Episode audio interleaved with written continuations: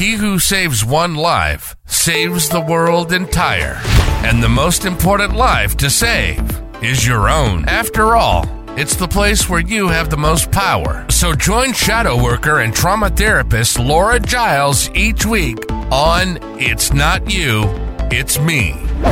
We'll uncover what's in shadow and learn the things you need so you can heal yourself, grow yourself, know yourself, love yourself, be yourself, and share yourself. If you're sick and tired of being sick and tired, it's time to drop the self-sabotage and limiting beliefs. A healthy, abundant, connected life is an option. Choose it. Subscribe, and let's start manifesting it.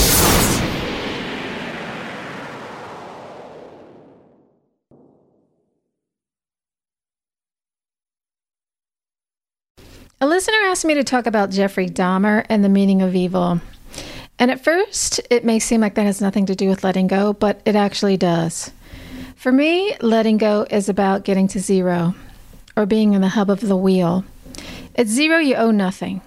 You're owed nothing. You're both masculine and feminine. You're all things and nothing, so you're your most authentic and whole self. And evil's an extreme. So when we hold on, things can get extreme, and when we let go, there are no extremes. I'll break that down in a moment, but before we get into today's topic, I just want to give a disclaimer. I'm an animist. That means I believe all things are energetic, conscious, and connected. So my views on Jeffrey Dahmer and the meaning of evil reflect that. Feel free to take what works for you and release the rest. So apparently there is a T V miniseries that's either on now or recently aired about Jeffrey Dahmer. I don't have T V, so I haven't seen it, but I have seen My Friend Dahmer, the movie, and read books about Jeffrey Dahmer's crimes, including Killing for Company. And so trigger warning for anyone who doesn't know who he is. He's a murderer who did some pretty gruesome things, and I'm not going to get into the details of the crime, but the topic is unpleasant, so there's my trigger warning. So let's talk about the nature of evil. Is there such a thing? In my opinion, there is no good or bad. In nature, everything just is. The lion doesn't have guilt for killing an antelope. He has to eat. Mushrooms don't feel bad for decomposing dead trees. They just do it. When someone is cutting grass, grass lets out chemicals that tells other grass that danger is around. And that fresh mown grass smell might be construed as a fear signal. Now, grass can't hide or move, so there isn't a lot they can do about it, but some animals do react to signals like that.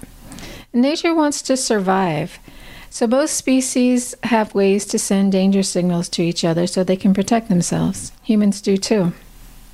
We're a part of nature. The difference between us and other organisms is culture.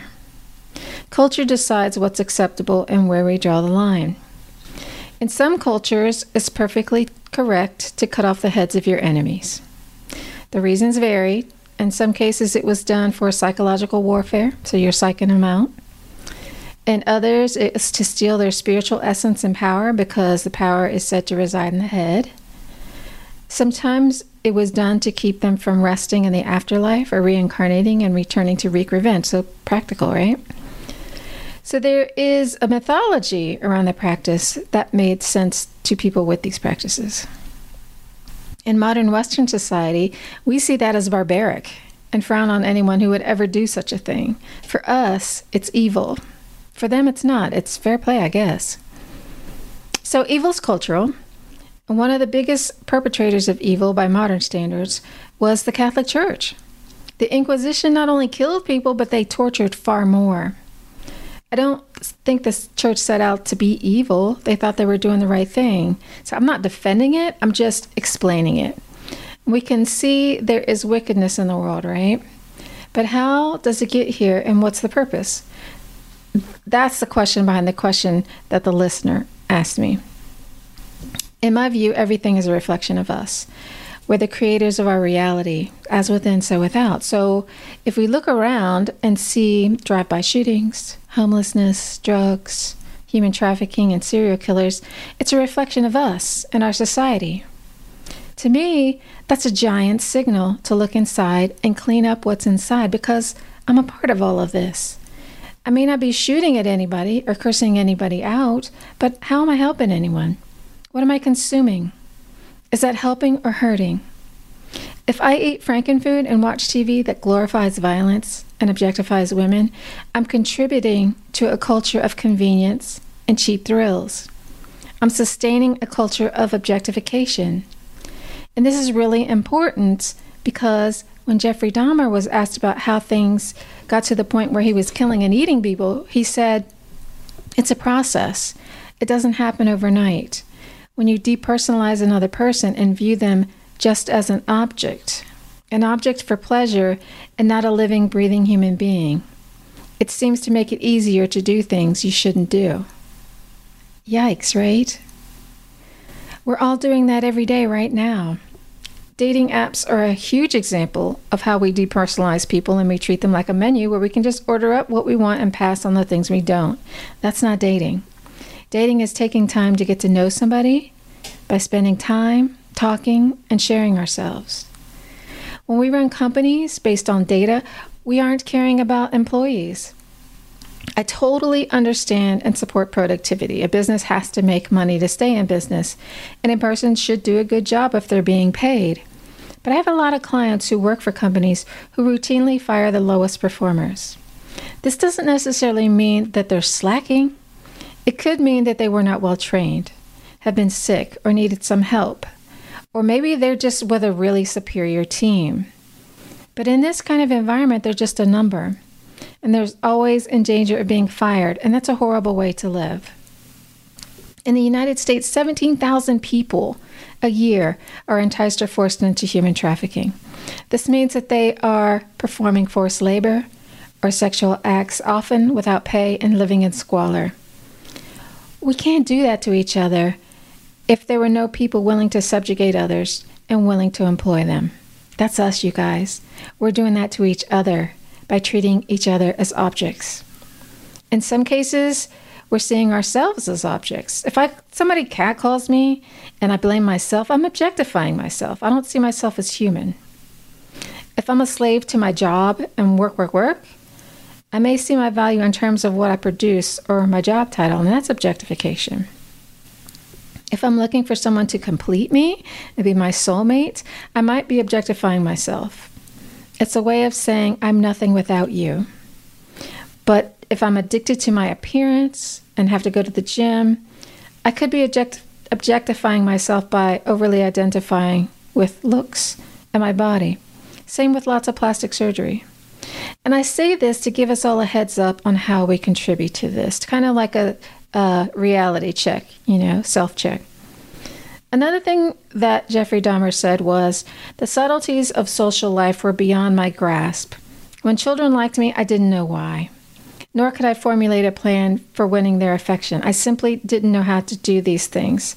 Um, and try as I might, I couldn't make other people seem less strange and unknowable. I resonate with that a lot. When I was a kid, I was super shy. I wasn't low on confidence. I just never knew what people were thinking or how they might respond to me. I was objectified. I was bullied because I was different. I looked different. I was culturally different. I was academically different. I get that. That's what kids do. But when kids and adults were all over me telling me how cute I was, I felt like an object or a doll, and that doesn't feel good. I felt very unseen, and I wondered what people wanted from me, honestly. It was really weird. And how often do we do this to other people? So I'm this kid who was always on the sides of the room watching and not participating, unless I was with friends. I take a long time to warm up to the crowd because I wanted to know if I was going to be safe there. I wasn't treated like an object at home. Socializing outside of home or with strangers was not comfortable at all. I never knew what people wanted or how they might act because there are so many people out there who objectify others and see them as a resource or just have so, such poor boundaries that they're just not safe to be around. And as a little kid, I knew this, but there are so many people out there who today who don't get it. Now, in Jeffrey Dahmer's case, his mother was mentally ill, and his father was as socially clueless as he was. And this doesn't mean he had to end up the way he did. Dahmer was actually normal, um, and, you know, just happy. until he was four years old. Then something happened and things were different. But can you imagine how things might have been different if he had learned healthy boundaries, socialization skills, and emotional intelligence? Look at his face. You can see the trauma on his face. Anyone with a flat affect like that is at least depressed, if not traumatized. He could have and should have gotten some help. Instead, he was treated like a circus attraction as a child and laughed at. People didn't make sense to me until I took a psychology class. That's when it clicked. I minored in sociology, and that gave me a perspective of how people move within the environment. And I was kind of weird, but not in a deviant way. But had it not been for that, I would have felt as clueless as Jeffrey Dahmer. People lie. Their actions don't match their emotions. Their emotions are all over the place. So how is a child supposed to figure that out? It just doesn't make sense. Another thing that Jeffrey Dahmer said when talking about his motivation was, it was not a case of hating them. It was just the only way that I knew of to keep them there, to keep them with me. So he was lonely. His killing spree started when his mother left him alone in the house just after graduation. He's eighteen, newly graduated, there's no furniture in the house, nobody's there. He's adrift, and he didn't have any way of making any connections, and we all need connection. Humans are social creatures, even the introverted ones. We need each other, and the only way he knew how to assure that he would have company was to drug people and then kill them. I know it's an extreme and horrible thing to do, but everything we do is motivated by a desire. When we don't have the skills to get what we need in a healthy way, we go with what we know. When someone hits their child, it's their way of venting frustration and trying to find some control. When someone steals something, it's a way to feel powerful and in control, and sometimes because they don't know how to provide for themselves. You know, narcissists love bomb people to seduce them and appear attractive to them. And they do this to feel loved by someone that they feel is important because they get status through affiliation. It ends up going horribly wrong, but the motivation behind it is actually sweet. They're lonely and want to connect. When it comes down to it, all hurtful things have several things in common. Well, two, fear and ignorance. I'm afraid of being exposed, unloved, abandoned, or something like that. And I don't know how to change this, or what would I do if it happens? That's pretty much the root of all negativity. Do companies need to defile the environment with pollution? Absolutely not. But wealth is power. And what would they do if they didn't have that power? They'd have to trust that someone with more power won't come along and do the things they don't like. This is why governments act the way they do, with a war and all. We're all in this life together, and ultimately, that is the only way to win the game. It's working together and trusting that you're not going to get stabbed in the back for cooperating. If you've ever played the game Prisoner's Dilemma, you know what I mean. There's two teams and a moderator, and the goal is to get the most points. So there's five rounds of play. There's lots of variations to this game, but the gist of it is that in each round, each team chooses red or black, or something that represents the same kind of idea. And the teams cannot talk to each other. If both teams choose black, they both get three points. If both teams choose red, they both lose five points.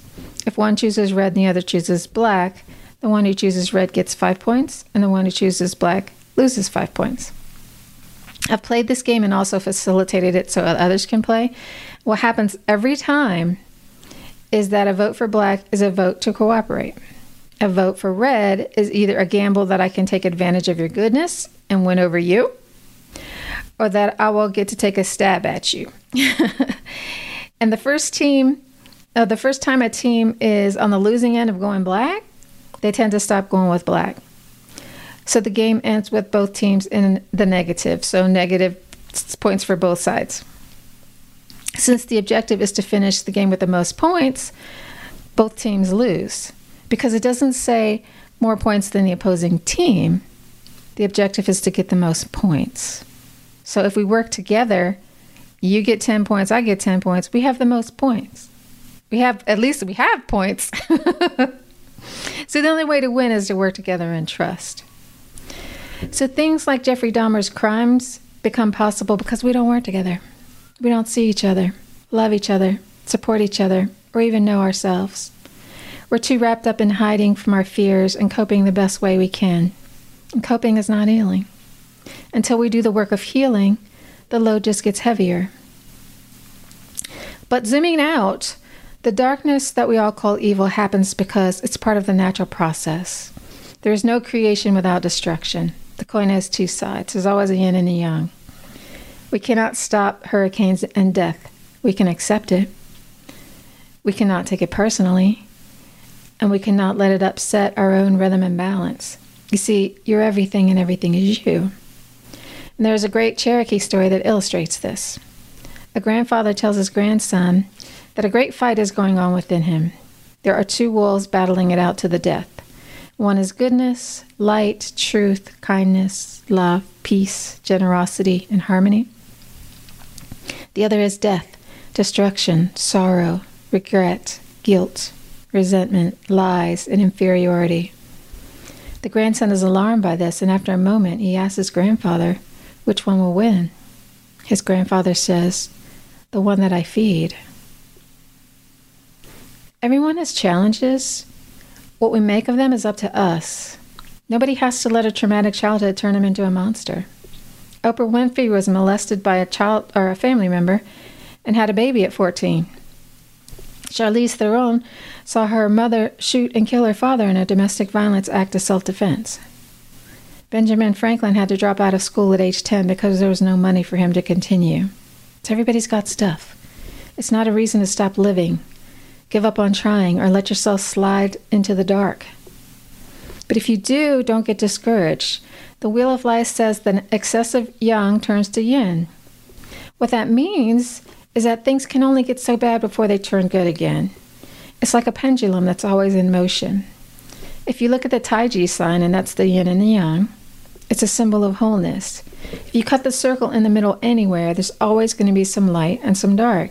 It never goes completely out.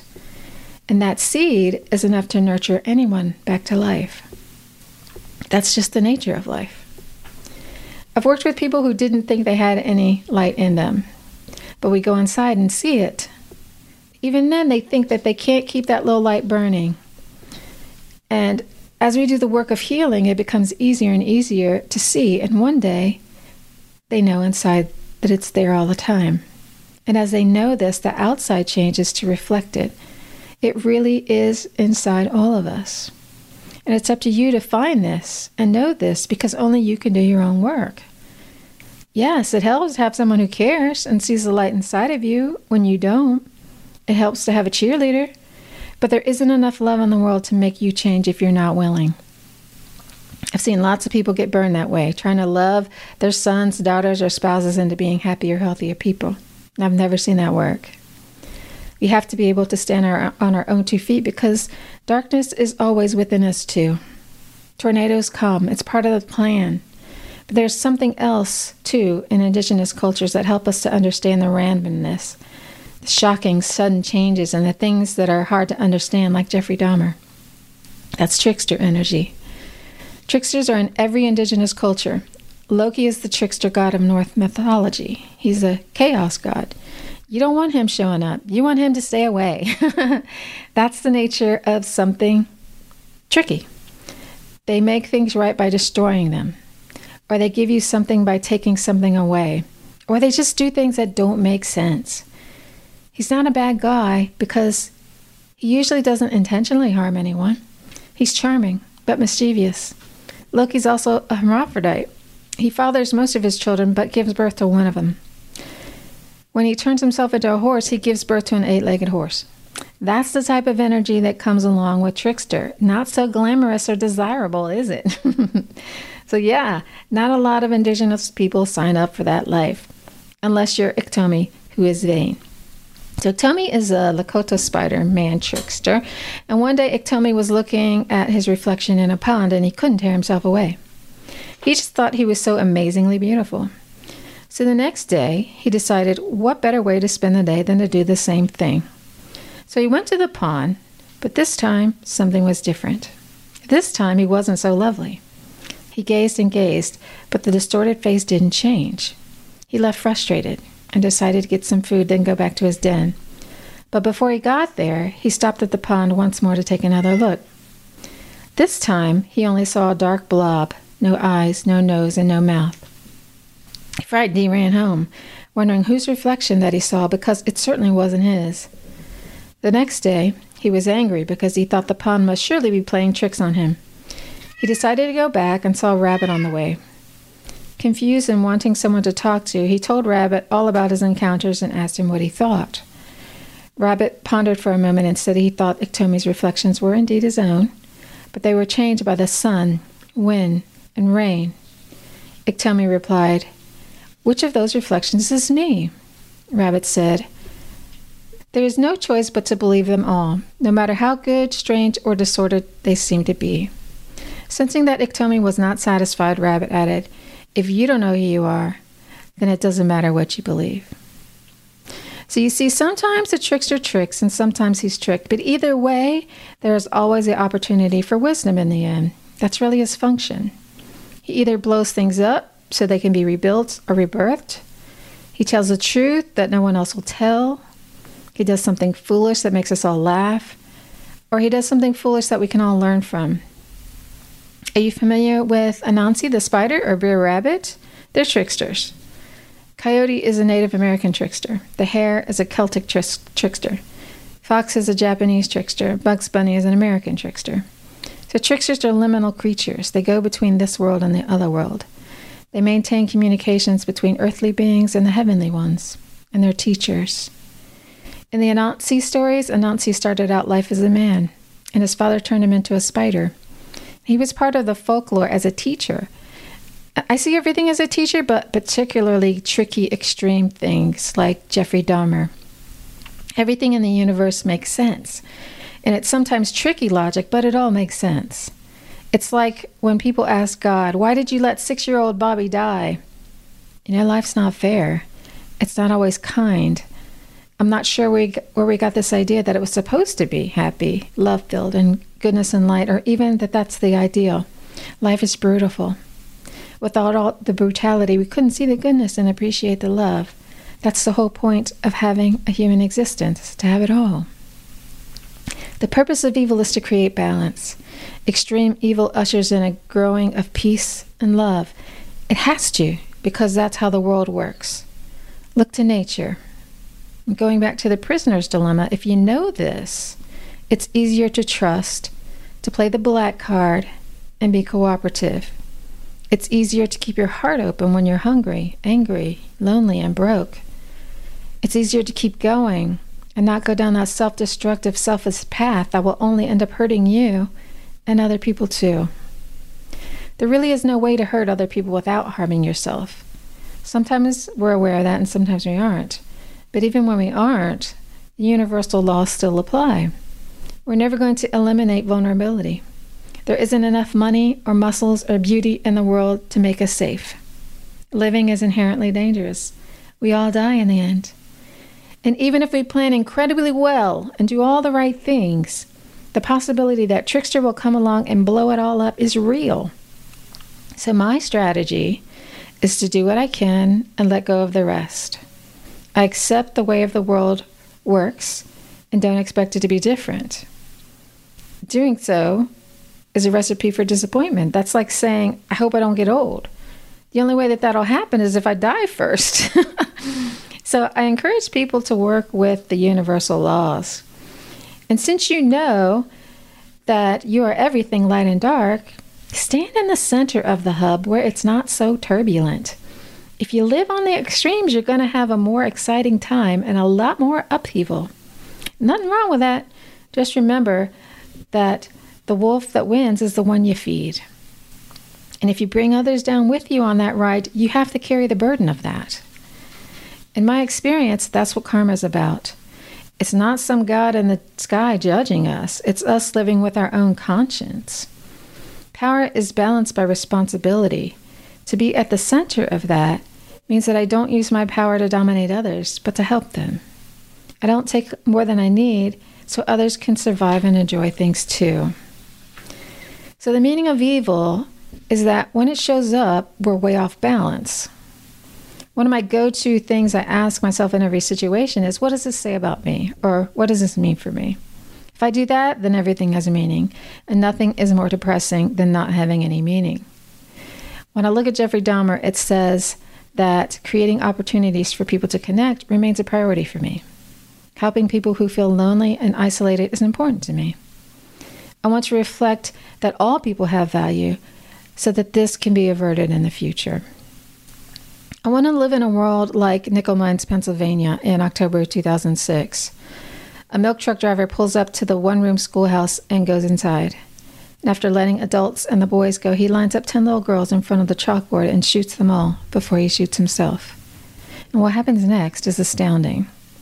The shooter's family wants to leave the community, but the Amish ask them to stay. And one Amish man consoled the shooter's father for over an hour while he cried.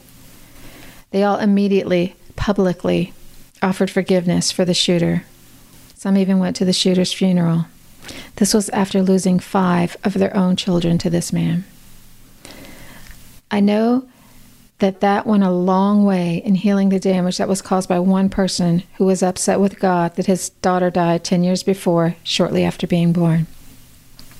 That forgiveness changed the whole story and the energy around it. We have a choice of how to respond to the undesirable things that happen to us. If we fight it, hold on to resentment and fuel it, the evil wolf wins.